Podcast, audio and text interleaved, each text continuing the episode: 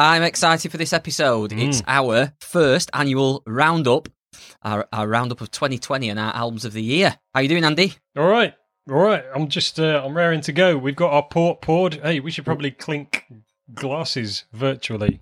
Have you- yes, we should. I've Right. poured my port. Right, There you go. Clink.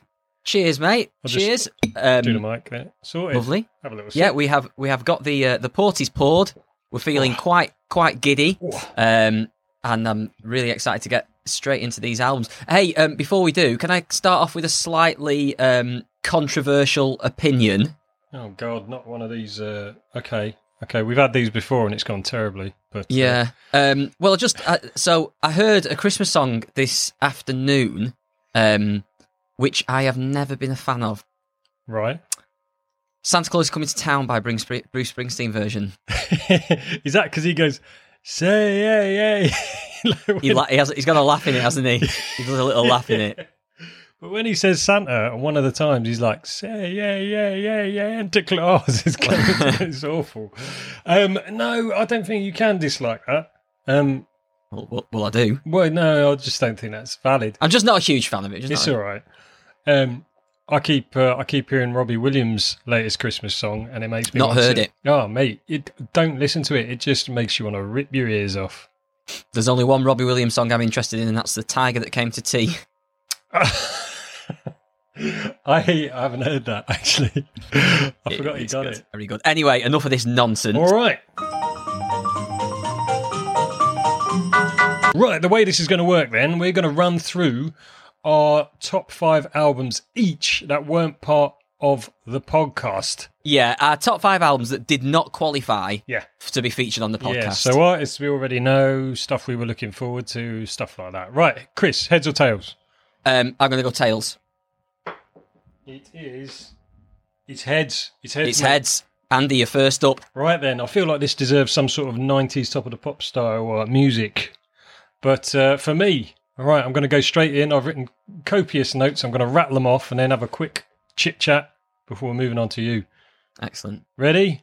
Let's do it. Number five of my unqualifying albums of the year, we have Bright Eyes Down in the Weeds Where the World Once Was. I waited years for this album and was so excited to put it on and was met with a big dose of, uh, I think the kids say WTF, as the spoken word intro to Page Turner's Rag kicks in and it sounds like you're in a club and then it seeps into this weird, uh, chopped up soundscape. And of course, Bright Eyes would do this. It's like the last bit of the queue to get into a theme park ride where your, your anticipation is at its peak and then you're in, but you're not quite there, and you're still really excited. And then there's about eight seconds of tuning up, and the musicians settle into their instruments, and then dance and sing begins, and so begins a sequence of track after track of everything I wanted to hear.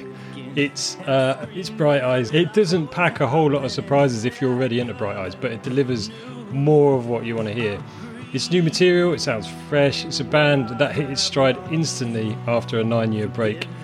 And when you think about it, the combination of Conor Oberst's songwriting and his perfectly imperfect delivery, Nate Walcott's arrangements, and Mike Mogis' production is always going to yield amazing results. Throw in incredible performances across the board, and for me, there was no way I couldn't include it in my top records of the year. The album is littered with references to previous albums, which is something they always do that sort of builds up that Bright Eyes mythology and the feeling that we're all part of some awesome little Bright Eyes club.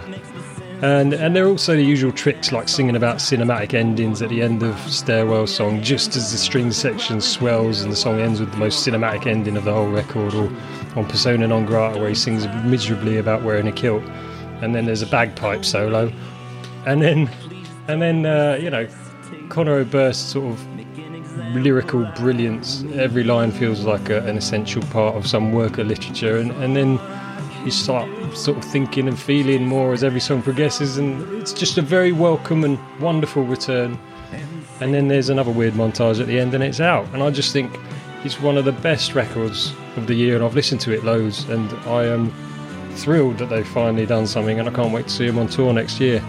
No, can't wait for that either. Hmm, Fantastic. What did you think of that record then? You've heard it. I liked it. I liked it. I have not listened to it as much as I should have done, um, and that's maybe one of the reasons that it doesn't feature in my top five. Oh. Um, I need more time with it. but I do That's I do enjoy it, and the opening is phenomenal. It's Mm. a great opening track. Really is. So that's, That's a that was a, a lovely little um lovely little chat about the album. a nice little nice little rundown. You told me you haven't made notes. You I didn't never say that. I said that about a lot of previous episodes when it's been patently true.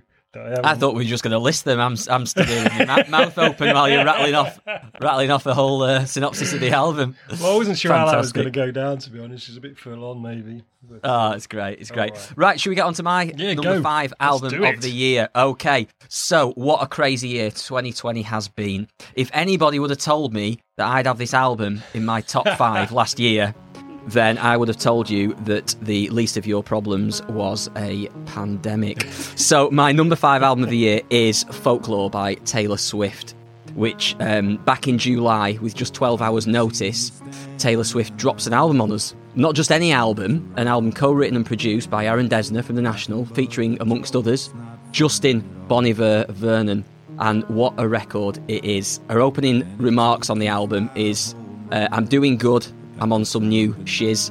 Um, that's her opening lyrics, not not quite the, the shiz word, but you know what I mean. and uh, by ever is she doing good. This is a fantastic album, weighing in a hefty 16 tracks. This shows off an artist doing things her own way and having a lot of fun with it in the process. Exile, the standout track on the album, has just been nominated as a track of the year at the Grammys, and the first time ever that a album track has been nominated as track of the year. And I mean, come on, just give him the Grammy now, as far as I'm concerned. It's just such a fantastic song. But the whole album as a whole, it had so much sort of um, uh, gravitas when it was released. You know, it's got all these interesting musicians on. The whole process of how it came together is so interesting. The fact it was just dropped on us with a few hours' notice. With all the commotion of the whole album being released and who's involved, you can easily get distracted away from the fact that this is a stunning album and vocally, it's a stunning performance by Tay Tay.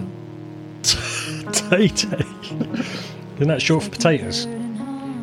Yeah, Potato Swift. That's what I call her. Very nice. Yeah, it is. It is a stunning album, and um, the, follow up that's only just been released as well. I, I think that's kind of equally stunning. I've been really impressed by that. I'm not sure about that yet. Ooh, are you not? I'm not sure about that yet. I do think it, to me, it feels. I mean, it's got some very cool songs on it. Mhm. It's just ever so slightly feel to me like it's a bit of the songs that didn't make the first album. Yeah, I've I've heard that as well. But I'll be honest, on first impressions, uh, it it it didn't do anything to dissuade me from how good it is. I was I was No. really like, oh, this is good. And one of the things I really like about that, not not only the way she kind of drops these things now with twelve hours notice, which is is just it's like the new Radiohead, Yeah, but um, it is the fact that she's dropped that far too late for it to be in contention for any kind of album of the year stuff. It's just, it's just, it's almost Yeah, under totally. the media radar, and it's it, 2021 is going to be gone before most people have had a chance to digest it. And I don't know the confidence to do that. And it's it's someone yeah, it's gutsy. It's gutsy. Very it? gutsy, top of their game stuff. Right, We've had that one album each, no duplicates so far. right. Sweating a little bit now. top four, and that's and that's not because I'm drinking an out of date port. How is it actually? Chris is drinking a port from uh, 2001. Mine was from. Lovely. Uh, I got mine from the co-op the other day, so it ain't as old. But I'm glad to hear that. Glad to hear it. Unless it's just been in stock room for a bit. No, Oh, it could have been. Could well have been. It's very tasty though, isn't it? I love it. sip now. Lovely stuff. Right, Al- Andy, over to you. Album, over to you. Andy, number four. Nice. Wow, it's really taken effect, isn't it? Um, Yeah. So uh, this this this is a potential duplicate, and my number four is Caspian on Circles. Now, I first heard on, on Circles when I was scouting out potential albums for us to uh, to listen to on our weekly listening. But after hearing track one, Wild Blood, I couldn't stop myself from listening to the rest of it, uh, disqualifying the record from contention, which was a shame because not long after that, you suggested it, and I said, uh, "Sorry, mate, I've heard that." Um, anyway, About two weeks after. About two weeks it was uh, it was only about two weeks after. I should have told you. I should have. T- no, I didn't want to. Anyway, doesn't matter. It opens up like a post-rock record, of the kind we've heard before, Mogwai, So I Watch You From Afar, 65 Days of Static, that kind of thing, and delivers brilliantly for a couple of tracks before introducing acoustic guitars and electro elements and sax and vocals. Uh, and it basically, uh, there are a couple of songs delivered with an almost American football style now. American Football, one of the bands who released one of my albums last year, uh, the eponymous American Football. But uh, there's even some prog style balladry with album closer on circles. But at the heart of this record is the winning formula of mountainous riffs and cavernous drums, soaring crescendos and explosive passages, clever grooves where the beat flips from time signature to time signature. Tricks aplenty, always keeping you interested. It's a record that refuses to paint itself into a corner, and on reflection, it's pretty hard to define. It's not just a post rock record, but at root, it's an out and out rock record. And the track Collapse is hands down the standout adrenaline racing rock track of the year for me. And it is an epic adventure of a record, and I've loved it. Did that make your top five, Chris? It did not make my top five. However, Hmm. I have got five albums that were very, very close and were flirting with being in and out of the top five, of which this was one. I'll run you through the others at the end in case there is any other duplicates, Uh-huh. I don't smashing. think there will be. Should we move on to my album number four? Let's do it. Okay, my um, album in fourth position of our did not qualify. We don't have to keep saying that. Do we? we know what we know what we're doing. We know what we're You're doing. not Bruno Okay. Brooks, mate. You don't need the hype. Okay, album number four. And um, I think it speaks volumes that two of the albums that I look back so fondly on from this year were both released as we entered the first lockdown here in the UK. Um, they were both albums that I played an awful lot over that time. And I think it does go to show that no matter how times, how bad times can get, um, music is always that sort of constant that's there for you. It can really pull you through what can seem like the darkest of times. So, with that in mind, my album number four, which I played to death over um, Easter through to summer, is England is a Garden by Cornershop. This album, when I first heard it, felt like pulling on uh, an old, comfy, familiar jumper, jumper that I hadn't worn since the 90s, but nevertheless, a jumper that I did enjoy wearing again, and it fit as snug as I remembered the jumper to. Oh, right, I'm going to leave the jumper thing. Um, you get the idea. It's it, it felt familiar, it felt snug, it felt lovely.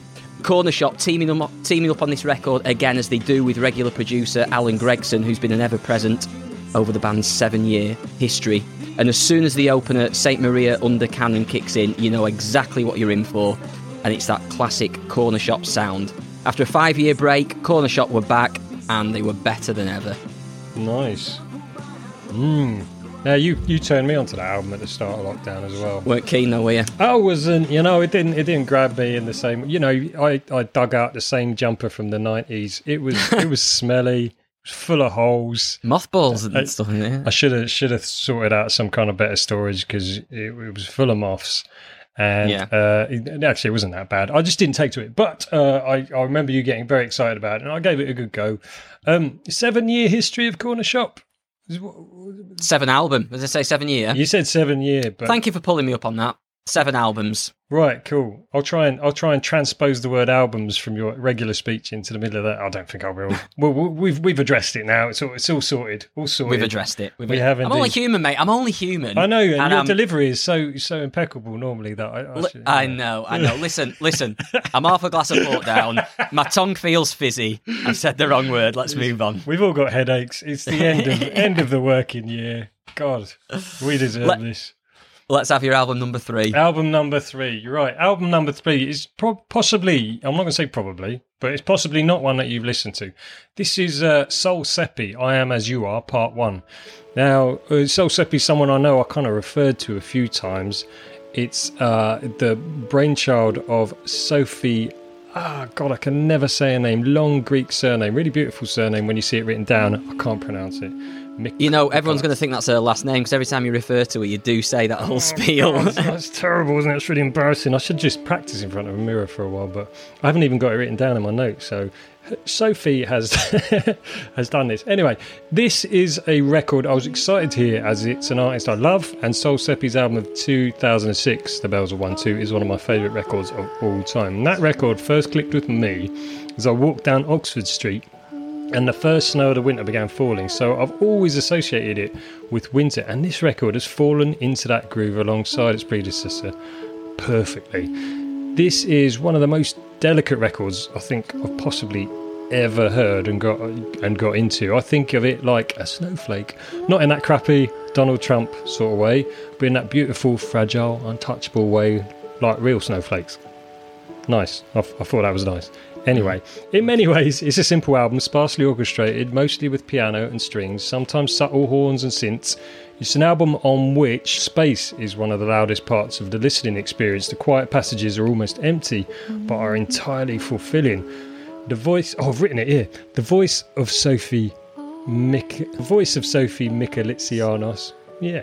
Uh, delivers thought provoking lyrics and beautiful imagery, but saying so much in the unsaid, a haunting vulnerability to her voice, betraying wistfulness, sadness, detachment, and tragedy, um, which is a, a genuine kind of sad thing that happened to her which I won't go into. Anyway, in a year of chaos, this album has been a still point for me, something I've returned to again and again, and being a constant part of my year, almost stealthily slipping in under the radar without any pomp, bombast, or self importance, but quietly cementing itself as one of the linchpins of the musical fabric of 2020. Lovely.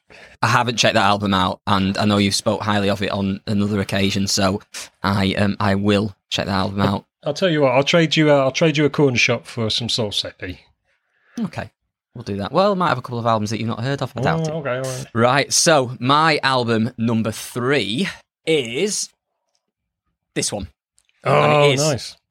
Bonny Light Horseman by Bonny Light Horseman. Released in January of this year, one of the first records that I heard of the year, and one of the men of 2020 providing the goods again. This is Josh Kaufman, who seems to have been everywhere in, in 2020. It's fair to say that he certainly enjoys a supergroup. Along with this one, um, he also released the Muzz album, which we did talk about with his Interpol and Walkmen chums.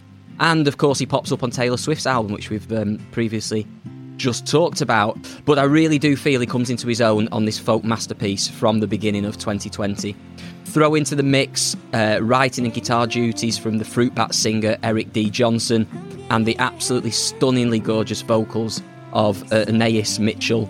And you have this beautiful, beautiful album. The musicians on the album reads like a who's who of some of my favourite artists Christian Lee Hutson, Justin Vernon, Aaron Dessner, Lisa Hannigan, The Staves, Kate Stables from This Is the Kit, to name a few. And it just shows at times the finest ingredients do go to make the very tastiest of musical meals. Is that a reference to uh, my Muzz supergroup comment about making a bolognese? Might be. No, that record is fantastic. I listen Isn't to it? that a lot as well, and um, yeah, thoroughly. Thor- you turned me on to that record actually. Thoroughly good listen that one. Um, yeah, Yeah, it's, That- it's beautiful, isn't it? I, I've been, I mean, funnily enough, that really has stood the test of time all the way through the year. There's some hmm. of the some of the albums which again I'll go through. Some of the albums that haven't made my top five were, were albums that came out at the start of the year. Yeah. And I really enjoyed, and then you sort of listen to them to death, and, and you sort of go off them, don't you? Tend to over listen to stuff. However, that has just been a constant all through the year. It's a, it's just a great album. It's just a solid, solid album. that's what I'm finding with a lot of what's in my top ten. Really, is is that it's not it's not new stuff. It's not stuff that's maybe go. Oh, I think maybe this. I'll throw this in last minute. It's stuff that's genuinely well. When I reflect on it, I've just listened to it constantly and enjoyed it and look forward to it and put it Yeah. on whenever I can. And it's it, it's that that's the stuff. There's no sort of I don't know credibility race going on here. Like I'm not going to slot something in that No. sounds cool. Even though all of this is cool. Right, you ready for my number two? That's a sentence I never thought I'd ask. I you. am. We've got um, we've got two left. We've got two left. Right. Ugh. That's a horrible image. Right. Okay. So, What a year! my uh, second uh, to last album, my number two uh, is This Will Destroy You with their latest album, Vespertine. Now, I'd always thought of This Will Destroy You as a post rock band, and the, the albums I know of theirs have been guitar led, slow builds into sonic explosions, that kind of thing. But on Vespertine, they've taken the guitar sound and mashed it into a synth style wash. They've all but removed the drums and floated in a lot more ambient noise. What you're left with is a series of lush soundscapes, all named after rooms in a house, plus the garden uh, and the rooftop. It's a concept album of sorts, I guess, though I haven't worked out what a concept is yet because there's there are no words. There's no singing, just these beautiful, gentle, melodic washes, some going on for about 15 minutes. And I just love listening to it. I actually listened to it twice last night. It's an hour long. I've listened to it while working, while chilling out, while getting to sleep, while being massaged. My wife is a beauty therapist and has to practice sometimes. Uh, but subsequently, my wife has played it in her salon while massaging others. it is a super relaxing, super calming record, and maybe I've needed it a bit this year. And the amount I've enjoyed it, it's undeniably one of my albums of 2020, and I would highly recommend you check that out. Superb. Beautiful Superb. album. Mm, great stuff. Right, my number two. Mm. Won't come as a surprise because I've been talking about this album every chance I can. It's another one that came out um, as lockdown um, started. It's an album that was actually moved forward when a lot of people were putting their albums back. This artist put their album forward, and it is, of course, Dua Lipa with Future Nostalgia. So, released at the end of March, this was the feel good disco synth pop soundtrack to my lockdown. The album is a collection of 11 electro bangers featuring stunning musicianships, um, including a performance from Chad Smith from Red Hot Chili Peppers on the drum, drums on one song, um, and amazing vocal performances from Dua herself. This album, and in fact, the year that she's had and the way that she's really played 2020, have completely cemented her place in the pop at the top of the pop tree for 2020 for me. So my album number two is Future Nostalgia, Dua Lipa. Excellent choice. I love, I love that you love that record. I don't Oh, know why. It's just like it's one of those records that I think it, it came out of left field, and in the same way certain records do, Yeah. and it's just it's so clearly grabbed you and made you. I don't know. 20, the point 20 where- years ago, we'd have discounted that by Yeah. being musical snobs and, and Snobs, totally, you know. yeah, totally. Uh, we, we, um, me and my wife Jane watched her, her streaming concert a couple of a couple of weeks ago, and I, I sort of like, I'm really into this album. Jane enjoys it. I'm really into it, and um, we sort of, you know, we got a bit dressed up. We had a couple of drinks, and we watched the we watched the concert, and it was it was fabulous. It was it was really really good. But about halfway through, I'm like sort of really enjoying it, and Jane just turned to me and she went, it's a really strange record for you to like so much, and it's and it is, it is. But it's there's something about it. I just love the sort of innocence of the, you know, like sort of it. it it does hark back to that sort of 80s synth pop disco. Mm. It's it's just a great, solid pop record. Can't fault it. Excellent. Right, you ready for my number one? Number one. Here we go. Number one, I feel I feel like we might be setting ourselves up for a duplicate. I'm not sure, but my number one record, uh, not from our podcasting, uh, is Punisher by Phoebe Bridgers. This album totally rocks, even though it only really lets rip once or twice. It's sparse and empty while simultaneously packed out, deep and busy. Lyrically, it's delicate and snarky, funny and sad. It's a down to earth record which is somehow otherworldly. This one is going to stay with me a long time. Production wise, at first pass, it seems so simple, but eerie, ghostly noises pop out all over the place from the word go. And through repeat listens, your ears sink into lush production of intricate depth. This isn't just a series of songs that have been packaged together, this is a whole experience, a whole vibe, and every track is an essential part of that. The arrangements are inch perfect, rhythm and string sections dropping in and out at precisely the right moments. Vocals soar, melodies are playful and beautiful in equal measure. But the lyrics, lyrically, this is album of the year for me. I hate living by the hospital. The sirens go all night. I used to joke that if they woke you up, somebody better be dying from Halloween. One of one of the lyrics of the year. Mm, it's Took, took a tour to see the stars, but they weren't out tonight, so I wished hard on a Chinese satellite. I love that. That's a song called Chinese Satellite about not having faith in anything, which is kind of a. a I love that concept anyway. And then my lyric of the year is I hate your mum. I hate it when she opens her mouth. It's amazing to me how much you can say when you don't know what you're talking about. and that's from the song I See You. Every song is packed full of these gems happy, sad, out of this world spins on normal things that get me right in the gut. And I think it's genius. I think Phoebe Bridgers is a genius. And I'm so happy that this record exists. And I think it's been a massive year for her. Um, Huge year. really thrilled for her. you know, um, talked before about Josh Kaufman being one of the Mm-hmm. men of the year. I mean, she's just one of the artists of the year. She has just absolutely smashed this year. Unbelievably, like did she did a, a, single with Maggie Rogers on Bandcamp? They did a, a, version of the Goo Goo Dolls as soon as Donald brilliant, Trump. amazing, fantastic. Iris, I mean, it's such a cheeseball song. I mean, good song, but it is like a really cheesy '90s anthem in it. I've got to admit, I raised my eyebrows when I saw that come up. yeah, but they did thought, it as a joke. Oh, really? Yeah, well, they did it as like so if, good though. If if Donald Trump gets kicked out of office, we will cover Iris by the Goo Goo Dolls. No way, didn't know that. And then they did it, and I think it was only on Bandcamp for 24 hours. Yeah, it was. Yeah, and they yeah. took it down again. just just yeah. a class act. And uh, you know, production credits to her name, just churning out song after song, remixes of some of the best songs on that album as well. Um, her, her, live performances this year as well have just been amazing. She did that one with uh, Arlo Parks. Oh yes, the, uh, the Radiohead really cover. Good. Yeah. Did you see the one that she did on one of the talk shows in America last week when um, she it was just her in a studio on her own and she sort of turns around to the piano and just says hit it Kevin or something hit it and the piano starts playing itself. You know, like one of those pianos, the keys go down, and she she just sings. Just just brilliant, absolutely awesome. brilliant. Yeah. Oh, yeah. I love that. She's incredible. Kind of been welcomed into the the uh, a lot of new worlds, I think, because of this album, and yeah. well deserved. Yeah, absolutely. Okie dokie. Right. So, Punisher, Phoebe Bridgers, was not in my top five. Why, you moron! I know. It, uh, listen, listen. It's a great album. It's a great album. Can before we um before we carry on, can I give you my five albums that were close to making the top five but okay. didn't? Yeah, yeah. So my um almost rans, my very very close ones, um were On Circles by Caspian, mm-hmm. Songs for the General Public by the Lemon Twigs, Making a New World by Field Music, Walking Like We Do by the Big Moon, and Colour Theory by Soccer Mommy, which I so nearly put in. if I could give a joint fifth, and you know, Soccer Mommy, Soccer Mommy would be there. That's um, a good selection.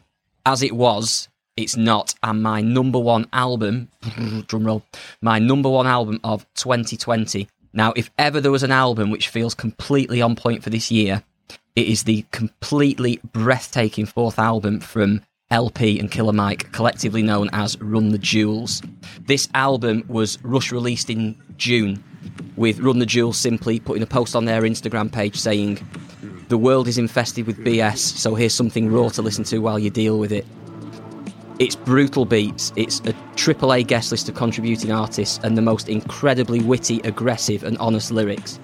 The album opener finishes with the lyrics Yankee and the Brave are here, everybody hit the deck, we don't mean no harm, but we truly mean all the disrespect, and that completely sets you up for what you're in for for the next 39 minutes.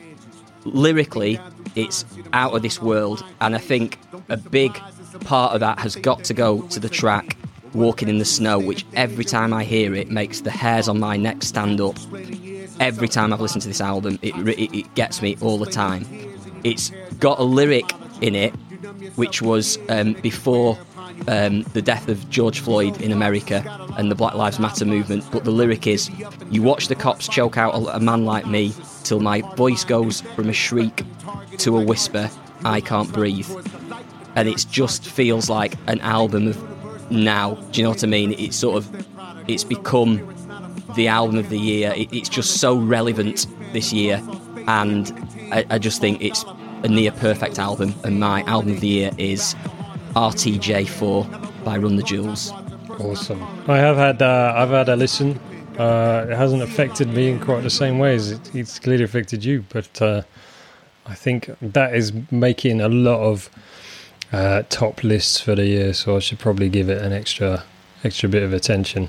Yeah, yeah. Well, those were our personal top fives. Um, I feel like I owe a debt to country music that I could not repay through the podcast because of the gatekeeper Christian mm-hmm. Jobson, preventing um, any country shenanigans.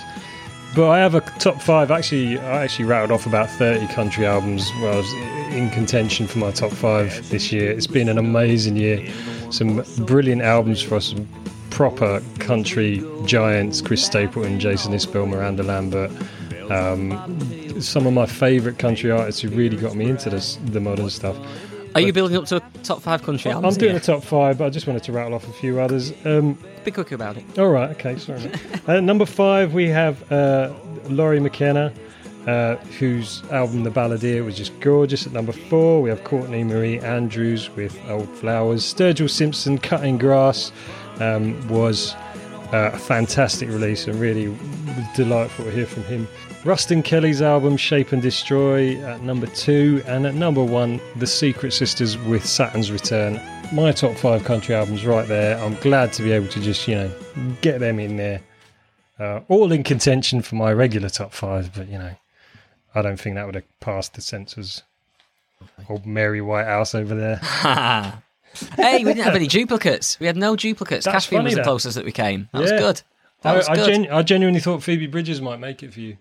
Mm. Yeah, it was. It was close. It's a great album. It Oh, is a great, there's that been so many good albums. Anyway, let's shall we um, charge our glasses and we've got presents Whee, let's do because it. it's Christmas, everyone. Ho, ho, ho. Merry Christmas. Let's just pour a little bit of port. Could you get that any? You got some on your microphone? Um, You didn't really. Don't worry. Fair enough. Right then. So present time. Right then. What? Uh, how are we doing this? Are we just ripping in free for all? Yeah, otherwise it's going to take ages, isn't it? All right then. Get stuck in, pal. Get stuck in. So we have presents for each other, which we are just unwrapping now. Ah, Very, very, very exciting. oh, Oh, nice. right. What is this? A sticker. A grime sticker. Yay! Fantastic. Oh, and a Beth sticker. Gone sticker crazy. Where am I going to stick them? Oh, don't answer that. and a team picture tote bag. Hey, you can put your stickers on that. Oh, and by no means least, a creeper snow globe. Oh yeah. Fantastic and beautifully wrapped, Christopher. I, I Oh, might good. add. Thank you ever so much. That's lovely. That's quite the haul. little Um, bit, little bit touch and go with the old um, Royal Mail. We're having a nightmare in the UK, aren't we, with the Royal Mail? oh, we are, but bless them, they got a lot to do this year. Oh, amazing! So Andy got me a. Uh, a Brixton Windmill Roof Dog T-shirt. That is phenomenal. Thank you so much. That is so good. And um, oh, you've got me my missing can of uh, Vocation as well.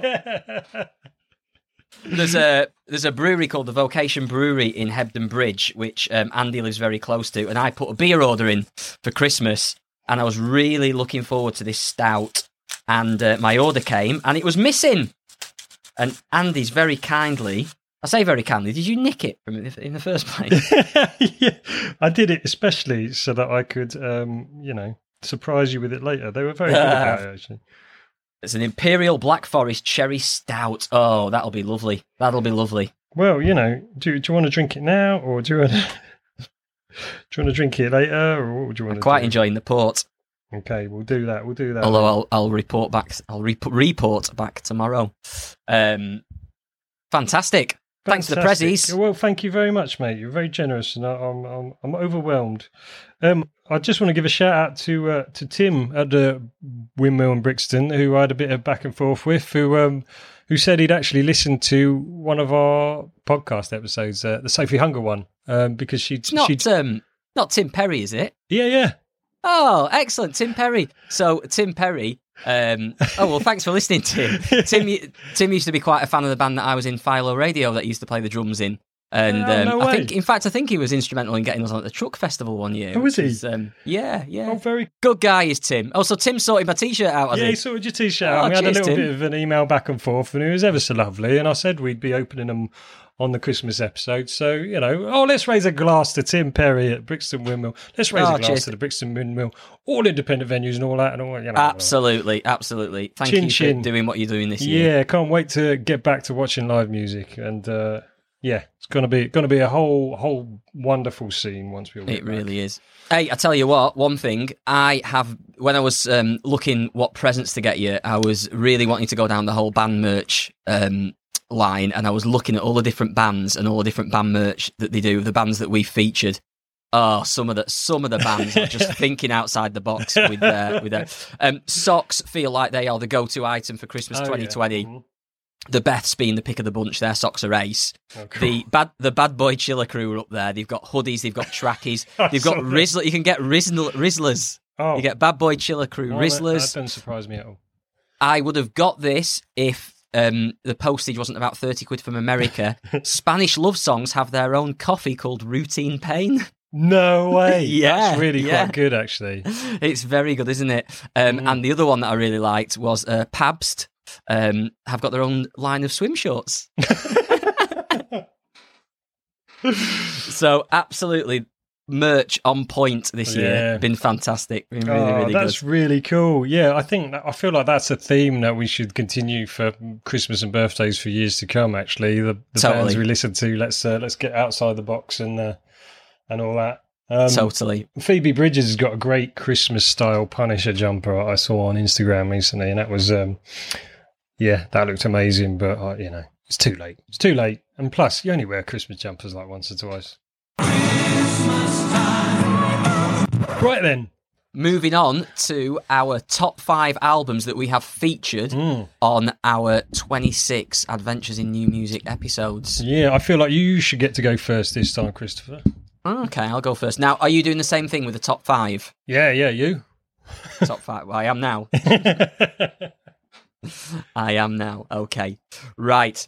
So, my fifth. I'm really looking forward to hearing these, by the way. And I've got to say, I've got to say, I had started off with a pool of about 20 albums. it's which, hard, isn't which? I whittled down to 12. Ugh. which I whittled down to ten, which I've now got to the five, but I've also got my I've got another five Yeah, of, the, of the of the close ones.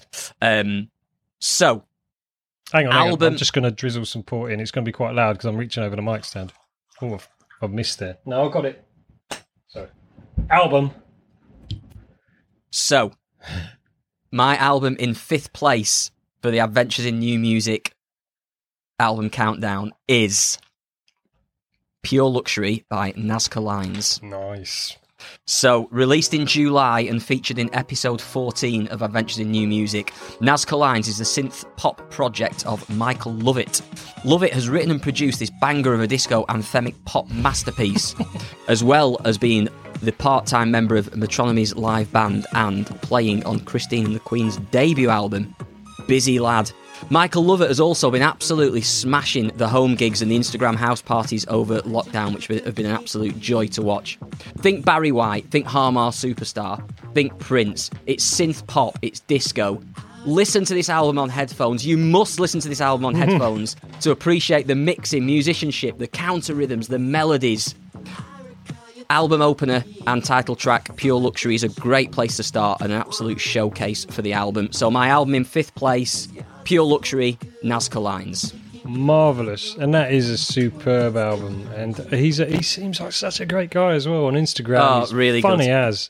Yes. really good. Yeah, really, really good. Um, funnily enough, I had a quick listen back to episode 14 where we discussed this album, and I really laughed out loud because I'd completely forgotten that you'd said when you first listened to the album you thought it was the Ghostbusters theme tune starting up it, it does though. I stand by that. Stand in the by that. nicest possible way. Oh yeah, what? Who didn't like Ghostbusters? You Yeah, show man. me that person, I'll show you a bad egg, mate. right then, excellent choice. Coming in at number five for me, then we have Christian Lee Hutson with Beginners. Now, I was already in love with this album when you actually brought up the idea that Christian Lee Hutson was like a lyrical Ernest Hemingway, managing to say a lot with a sort of lyrical economy. And that's a pretty fascinating filter through which to listen to what is already a great album. From the off, the guitar work is outstanding. It is delicate, often multi tracked, intricate picking style guitar that is simultaneously rhythmic and full of hooky lead lines. It's accompanied at times by drum tracks and bass tracks and frequently ushers in suitably delicate and complementary string sections. There's an otherworldly charm to the sound of this record. Hutson's voice is always wistful, sometimes invoking a tone uh, that seems to say a lot more than the lyrics he's actually singing. Sometimes adding depth to his words, sometimes making you wonder if he means what he's saying, as if he's sort of rolling his eyes as he says it. And it's no surprise to learn that the record, with its sound and feel, depth, and almost world weary observations, was produced by Phoebe Bridgers, whose own record Punisher serves as a, a pretty perfect companion piece to this, I think. And like Bridgers and companion on the anti-label roster, Tom Waits, I had to get that in there because you know, you know I like Tom Waits. Uh, Hutson is an absolute uh, master of lyrics, uh, which is something that drew me back to this record again and again. The stories, the characters, the settings—they're all painted so vividly, with almost ordinary and almost obvious turns of phrase sometimes that you feel it might almost be simple to write songs this good but it's actually almost impossible. And hence, this is for me one of the finest albums of 2020. Good. Great, yeah. great. That was uh, Christian Lee Hutson has not made my top five, hasn't he? Ooh. But he is in my uh, secondary five. F- yeah, oh, we call five. that the top ten, I suppose. yeah, yeah. It's it's it's a stunning album, and I've got to be honest. That I said I sort of started off with twenty albums. I whittled it down to twelve. Of those twelve albums, I would have been happy if any of them made the yeah. top. In fact, to be honest, they could pretty much all be album of the year. It's been such a great year. I mean, we'll yeah. sort of touch more on that towards the end, but um, yeah, absolutely fantastic. Okay, my fourth album, Adventures in New Music album of the year, featured in episode 10. My album number four is this Welcome to Bobby's Motel by Pottery. So, this released in June is the debut album from the Canadian five piece. Originally scheduled for a much earlier release, this album was put back a number of times due to the coronavirus. Texas Drums, the opening track from the uh, from the album, the opening single, had already had heavy rotation on the on the radio from February onwards. The album was finally released on Partisan Records, which is home to Idol, Cigarettes After Sex, Fontaines DC, um, and it just races from song to song, from section to section. It takes your breath away from the get go and throughout the complete album. This is for fans of bands such as Parquet Courts, White Denim, and even The Coral, my advice would be book into Bobby's Motel, put your glad rags on, grab a drink, and head to the dance floor. This is spacey, funky, psychedelic. It's a huge drum record, and it's the sound of a band who are having a whole lot of fun. That's a great record. Good choice. That. Yeah. It's not made my top five. It's not. A, it's not a duplicate. It's not. A, it feels like that's a quiz show. What is that? Yeah, not a du- Not a duplicate with Andy and Chris. it's like upstairs, downstairs. It's like Noel's house party. Telly addicts. So my number four record is Backxwash with God Has Nothing to Do with This, Leave Him Out of It. Initially one of the most disturbing records of the year, repeat listens revealed this one to be perhaps one of the most heartfelt, emotionally complex, and passionately delivered albums I've ever heard. Described simultaneously as hip hop, horrorcore, metal, and a forgiveness record, God has nothing to do with this, leave him out of it, is the sound of Ashanti Mutinta quite literally exorcising her demons. Opening with the harrowing sounds of Ozzy Osbourne's cries for God to help him from Black Sabbath's Black Sabbath and including samples of tribal chanting, Led Zeppelin, and fire and brimstone preachers, this record beats you round the head with darkness for the duration of its all too brief 23 minutes. Backxwash spits her lyrics like they've just occurred to her in the middle of a furious rant against a backdrop of deep, rich, somehow spacious, and always creepy production, filled with whispers, howls, unsettling melodies, and crackling beats. But among that, the lyrics really pack a punch as she outlines the wrongs done to her, the losses she's suffered, and her attempts at reconciliation with the family who struggled to accept her as a trans woman. A truly compelling record, and one that will stay with me for years to come, if not forever. Mm. Mm. Great record. It's a great I love record. it. I think it's a fantastic record, that. Yeah, I agree. I agree. It's a great record. Um, moving on to my number three. Go on in. So, number three on my Adventures in New Music top five countdown is Free IH. This is not the one you've been waiting for by Illuminati Hotties. Featured in episode 19 of Adventures in New Music and Tourmates of the Beths, which is how I heard of this album, the Illuminati Hotties are Sarah Tudzin, a songwriter and recording engineer from LA. This album was released following a bust up between the artist and record label Tiny Engines. At the beginning of July 2020, Illuminati Hotties announced that they will be releasing a mixtape, which became this album, Free IH. This is not the one you've been waiting for. And it was released just a couple of weeks after they announced that the record would be coming out.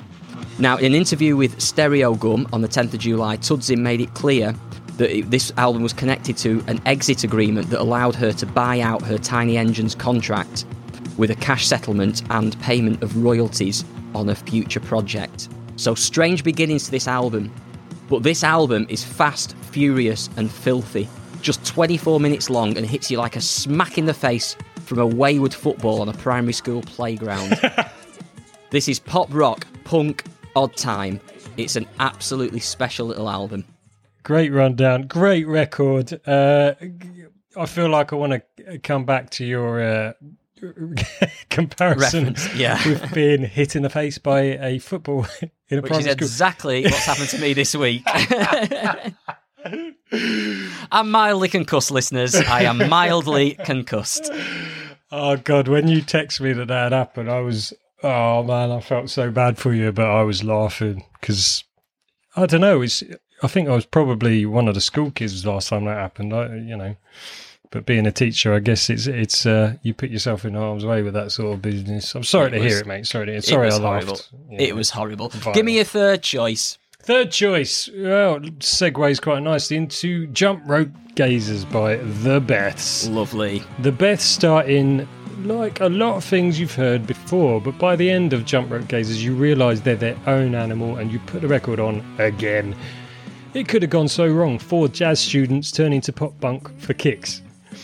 They could have patronised the genre, replaced fun with technical ability, tried to be too clever, or just to be no good at it. Instead, Jump Rope Gazers is a collection of perfectly written, arranged, and delivered songs, ranging from bouncing rockers to thought prompting introspection. God, the port is really taking its toll. Quite hard, isn't it? Yeah, man, it's it's thick.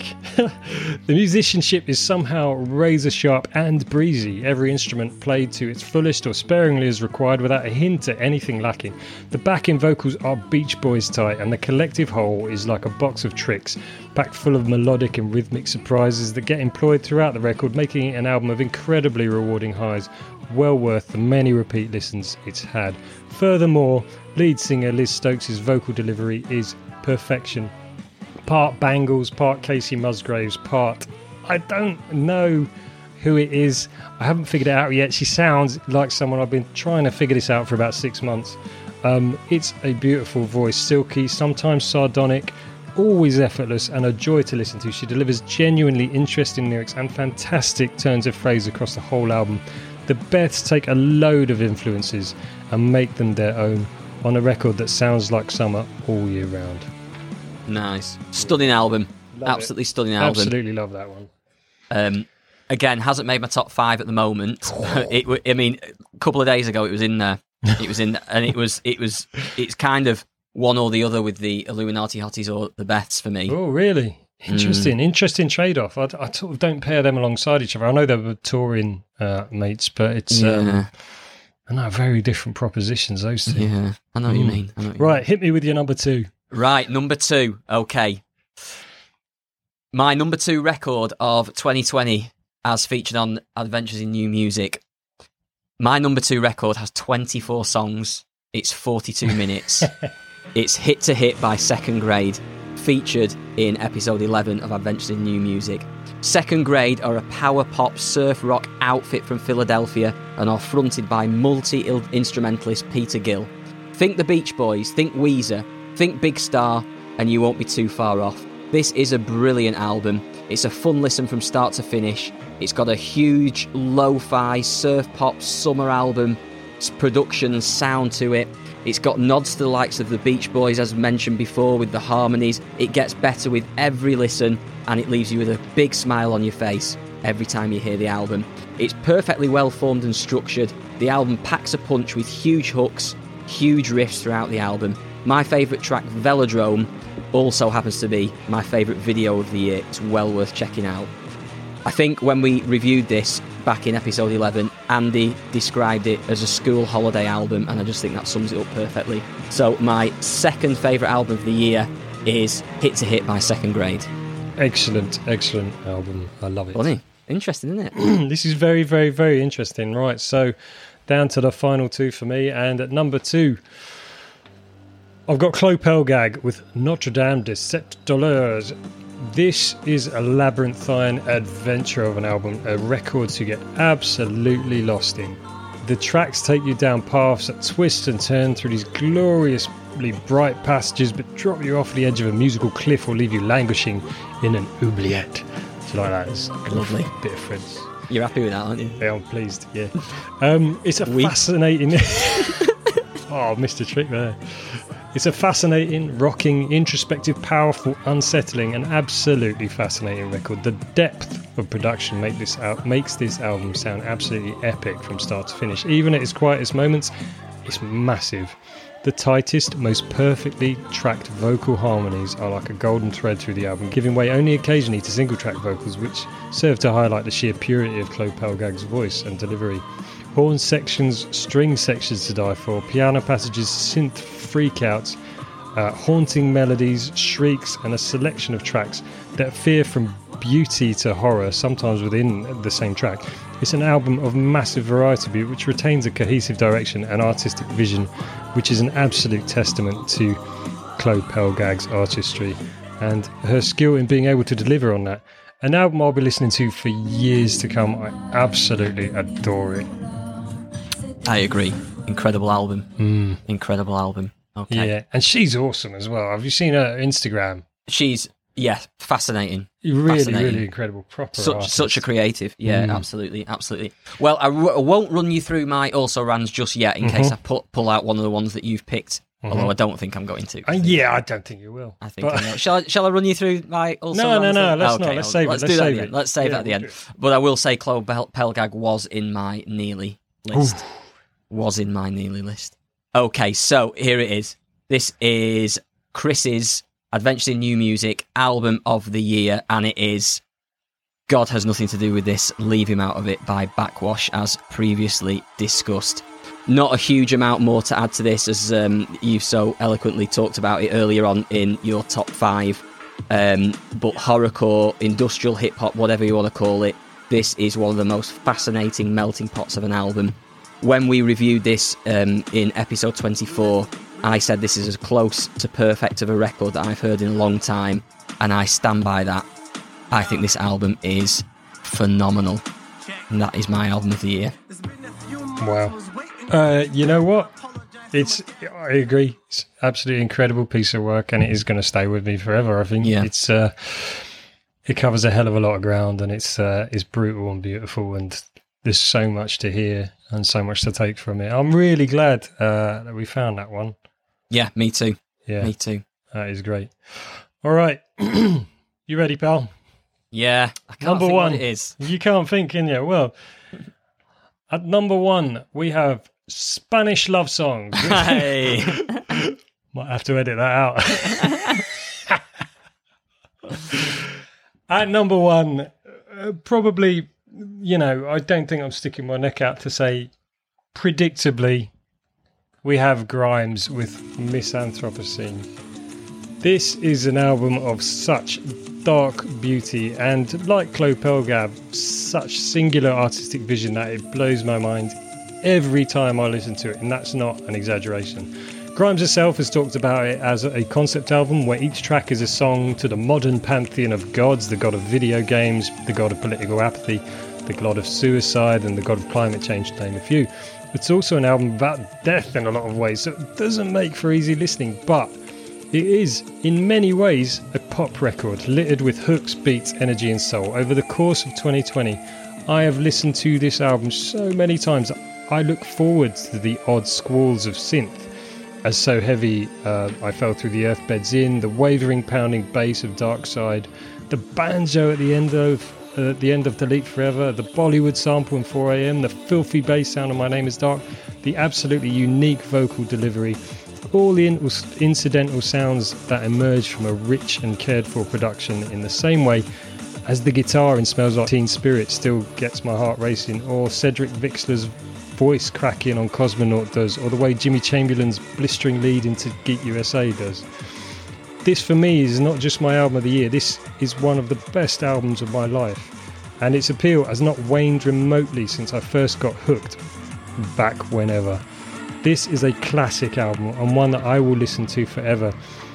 And at the not very tender age of 38, I want to extend some kind of gratitude to Grimes herself, not just for this album, but for actually getting me excited about music in a way that I didn't think was possible anymore. Wow. Yeah. High praise indeed.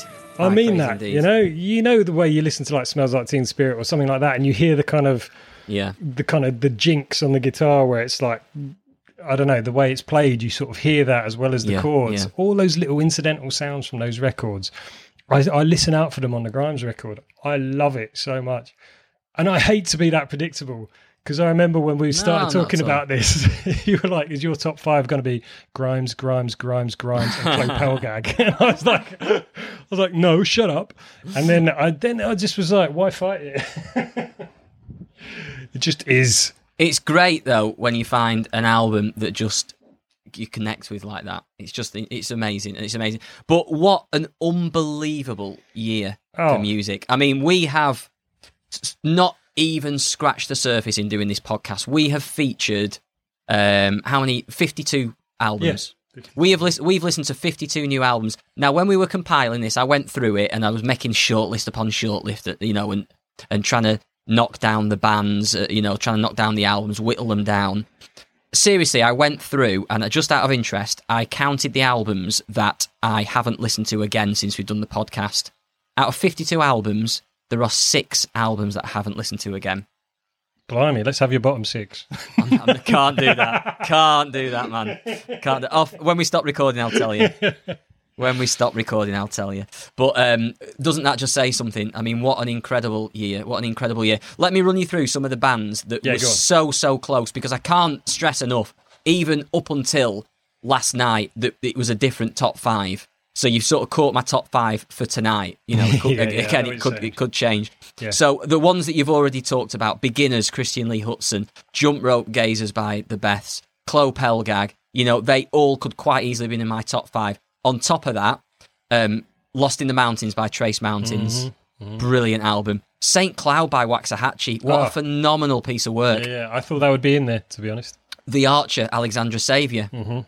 um, Fantasize Your Ghost, Ohmme, Yes. very very close what off an album that very very close off getting in um hallucination by uh sophie hunger y- Mm-hmm. you know what just a, a, an, an amazing year an absolutely amazing year 2021 is gonna have to go some in it to beat this This is the thing, right? I feel like if you pay attention to what's going on, there are good people, great artists doing great things at all times. You have to pay attention. And and I feel like this podcast and doing this with you is is the first time I've really done that. You know, you can you can claim to be a, a new music fan, but you're you know, you can you can kind of just keep an eye on what's coming out and give everything a cursory listen. But this year, I've really dug deep on some of these albums, and something Yeah. that probably didn't grab me instantly, I've I've had another go at, and again and again and again.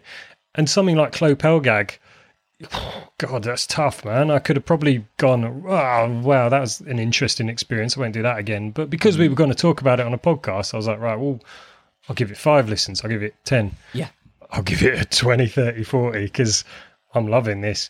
Um, and sometimes those albums they really reward you for that. That Chloe Pelgag is an obvious one. Sophie Mm-hmm. Hunger again, the same thing. Sevdaliza could quite easily be Oh, up there as well. You know, it's, uh, a, it's a brilliant album. Again, it's it, it's that's that's the thing. It's it's funny how it works with albums that you know you, you do listen to them and, and you get the rewards. Mm-hmm. Um, sometimes it works the opposite way. Sometimes you know you, you listen to an album once, you think that's great, and it's only when you start digging a bit deeper and you know listening to it carefully and making notes, you start thinking actually it's not all that. no, I Um, absolutely agree with that. You can really go off things, can't you?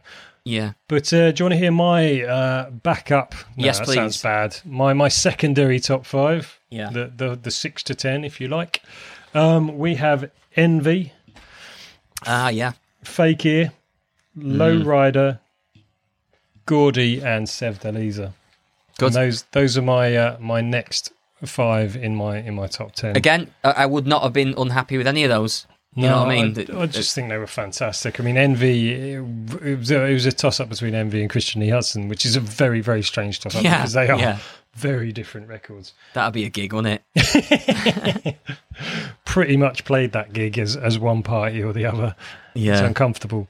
But it's uh, yeah, I, ju- I just I love all of those records, and I still listen to them regularly, and um, I'm so glad to have found them. You know, to have got out there and and picked them up and um, uncovered them and got into into them. Uh, Yeah. it's just been it's been the best time, It's been great. So that draws a line under 2020. doesn't it? Just Um, apart from all it uh, all it really needs now is for us to say uh, and to wish you all a fantastic Christmas and New Year, and we will look forward to spending more time with you next year. Adventures in New Music will return in February. Please keep an eye on Instagram um, and Facebook, and of course the website adventuresinnewmusic.com. Um, and we will be back with season two. Season two. I like that we're calling it season two. Yeah, I don't think there's anything to add, is it? You know, apart from the usual like, subscribe stuff and follow us and message us and just keep in Yeah. touch. This has been so much fun. Thank you to everyone who's got in touch over the year and Oh, it's been great. It's been the great. friends fun. we've made and and uh, the people who've just offered opinions and had a laugh with on Instagram or on email. The artists who've got in touch. Thank you so much. Keep doing what you do. To the venues we've been in touch with and the bands we can't wait to see in your beautiful venues. Ah, roll on 2021. It'll be a different affair altogether, and I can't wait. Absolutely. Right then. Happy Christmas, Andy. Happy Christmas, Chris. Thank you for all the presents. Absolutely delightful. You're welcome. You take care, and I'll see you. Yeah. Check in. Check back in with you in 2021. Yeah, lovely. Do you want to say thank you as well, or not bothered Thank you. for the presents? No, Oh, sorry. Thank you. Yeah. Yeah. thank. Th- thank you for the presents. Yeah. that's thank all you right. for the you presents. God. Yeah. Blimey, this port's strong. Right then. On that sour note, uh, see you later. Happy Christmas, Happy one and all. Bye.